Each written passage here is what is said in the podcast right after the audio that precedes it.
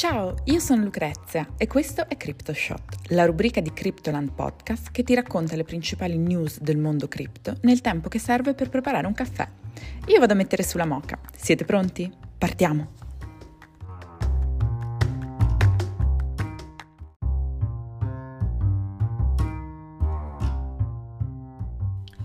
«9 giugno 2022 Asia, il 51% degli investitori più ricchi possiede cripto.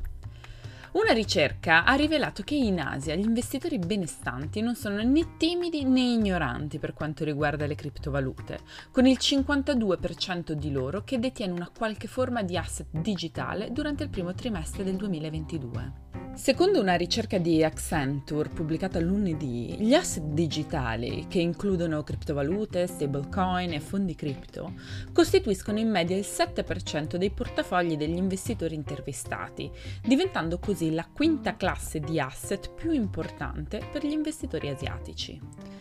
Questa percentuale è più di quanto viene assegnato a valute estere e materie prime e in alcuni casi è stata pari o addirittura superato l'importo investito in private equity, venture capital e hedge fund. Anche se la metà degli investitori in Asia deteneva già asset digitali nel primo trimestre di quest'anno, la ricerca di Accenture indica che un ulteriore 21% dovrebbe investirvi entro la fine del 2022, il che significa che fino al 73% degli investitori asiatici più benestanti potrebbe detenere asset digitali entro la fine di quest'anno. Tuttavia, Accenture ha scoperto che le società di gestione patrimoniale, quelle che forniscono supporto per pianificazione finanziaria, tasse, consulenza sugli investimenti e pianificazione patrimoniale ai propri clienti, sono lente e ricalcitanti a salire sul treno delle criptovalute.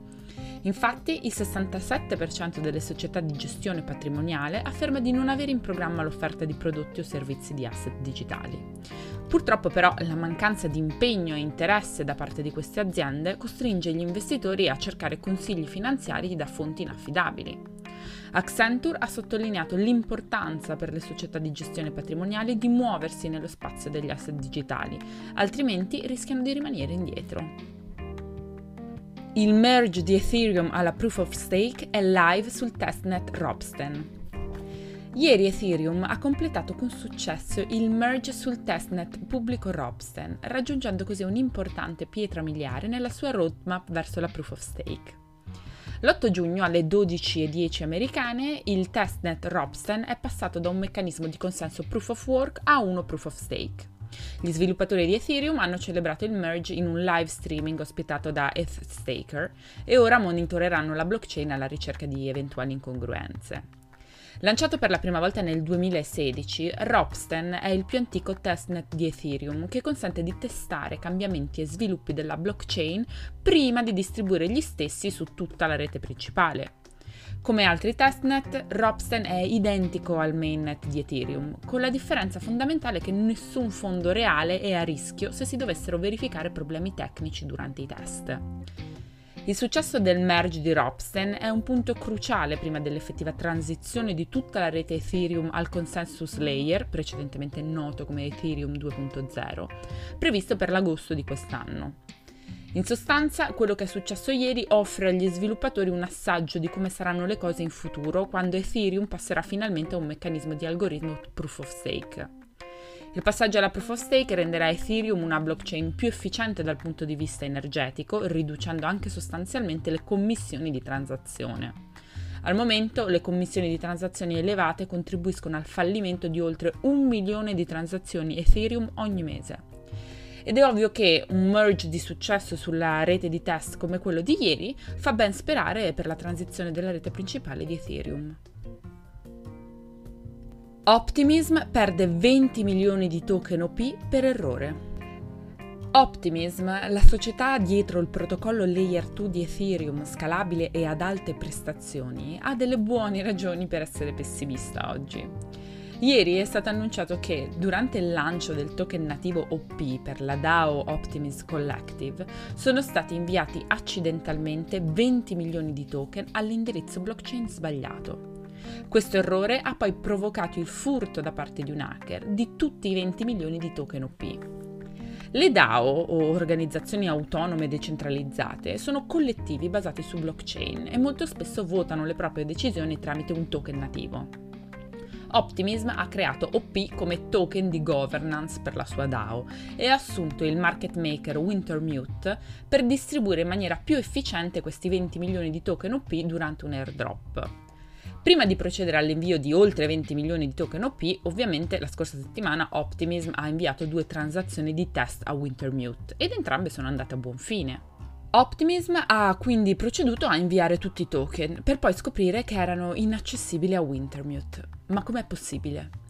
Optimism è un protocollo layer 2 scalabile costruito sulla rete Ethereum. Le soluzioni Layer 2 consentono transazioni più rapide poiché aggirano la rete principale di Ethereum, che spesso è congestionata.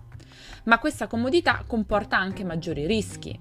Nel caso della transazione di Optimism, i 20 milioni di token sono stati inviati all'indirizzo Ethereum Layer 1 di Wintermute, ma poiché quell'indirizzo non era stato ancora sincronizzato con un indirizzo Optimism Layer 2, i fondi sono rimasti bloccati e inaccessibili su Layer 1.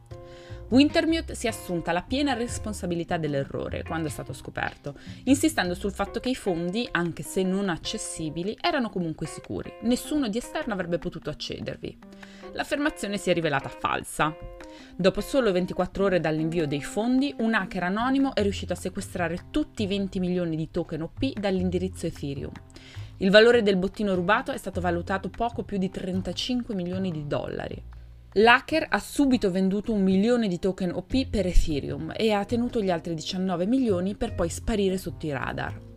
Nella sua assunzione di responsabilità, Wintermute si è impegnata a riacquistare tutti i token venduti dall'hacker. Sia Optimism che Wintermute hanno tentato più volte di contattare l'exploiter senza alcun risultato e hanno dichiarato all'interno di un post che se i restanti 19 milioni di token OP non verranno restituiti entro una settimana, la società consegnerà prove dell'identità dell'hacker alle forze dell'ordine. Quali prove possiedono le aziende e quali incentivi vogliono dare all'hacker per rivelarsi rimangono domande aperte. Tre giganti della finanza lanciano una piattaforma di trading cripto. Mentre il mercato delle criptovalute continua a crescere e le cripto vengono adottate in tutto il mondo come valida alternativa agli asset tradizionali, sembrerebbe che anche le principali società finanziarie a livello internazionale siano desiderose di saltare sul carro delle criptovalute. Uno dei più recenti sviluppi in questa direzione è quello che vede i tre colossi finanziari, Citadel Securities, Fidelity Investment e Charles Schwab Corp, unire le forze per costruire una piattaforma di trading di criptovalute ed ampliare l'accesso alle risorse digitali. Secondo il rapporto, Virtu Financial Inc. si unirà a questi tre giganti finanziari per sviluppare un ecosistema di criptovalute che consentirà ai broker al dettaglio di offrire crypto execution ai propri clienti. Il progetto vede coinvolte anche la società di venture capital Sequoia Capital e Paradigm. Secondo un rapporto di Bloomberg, l'idea è ancora all'inizio del suo sviluppo e potrebbe non essere pronta prima della fine di quest'anno o l'inizio del prossimo. Per alcuni partecipanti questo passo è la naturale evoluzione dei piani per il futuro relativi alle criptovalute.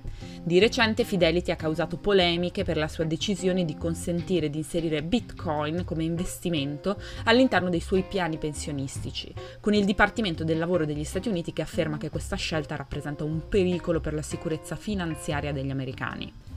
Per quanto riguarda Schwab Corp, al momento non considera di offrire trading diretto di criptovalute. Tuttavia, la società sta valutando l'introduzione dell'accesso diretto alle cripto quando ci sarà un'ulteriore chiarezza normativa.